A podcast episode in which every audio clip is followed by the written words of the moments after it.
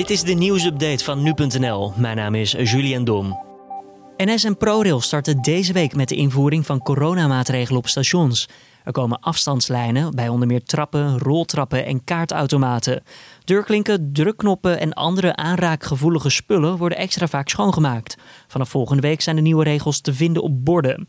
Verder blijft de boodschap nog altijd om alleen te reizen indien het noodzakelijk is en niet voor een uitje.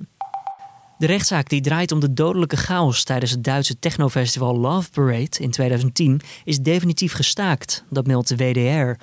21 mensen kwamen destijds in Duisberg om het leven door verdrukking bij een tunnel nadat paniek was uitgebroken. Honderden mensen raakten gewond. De zaak is nu geseponeerd en een vonnis blijft uit.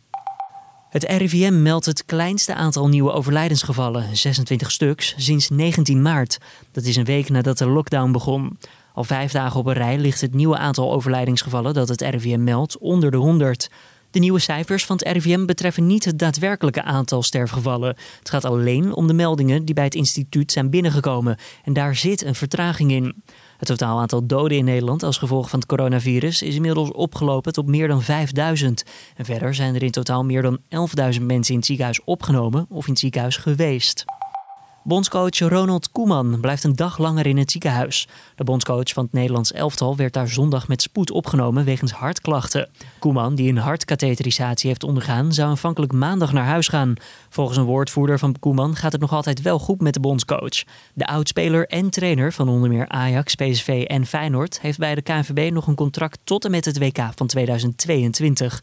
Vanwege de coronacrisis is niet bekend wanneer de eerstvolgende wedstrijd van Oranje is. Het gerechtshof in Den Bosch heeft oudagent Mark M. maandag veroordeeld tot vijf jaar cel voor schending van zijn ambtsgeheim. M is schuldig bevonden aan het delen van vertrouwelijke informatie en is bekend komen te staan als de politiemol. De 33-jarige M hoorde het vonnis aan vanuit zijn woning in Oekraïne. Hij zal het restant van zijn straf in Nederland moeten uitzitten.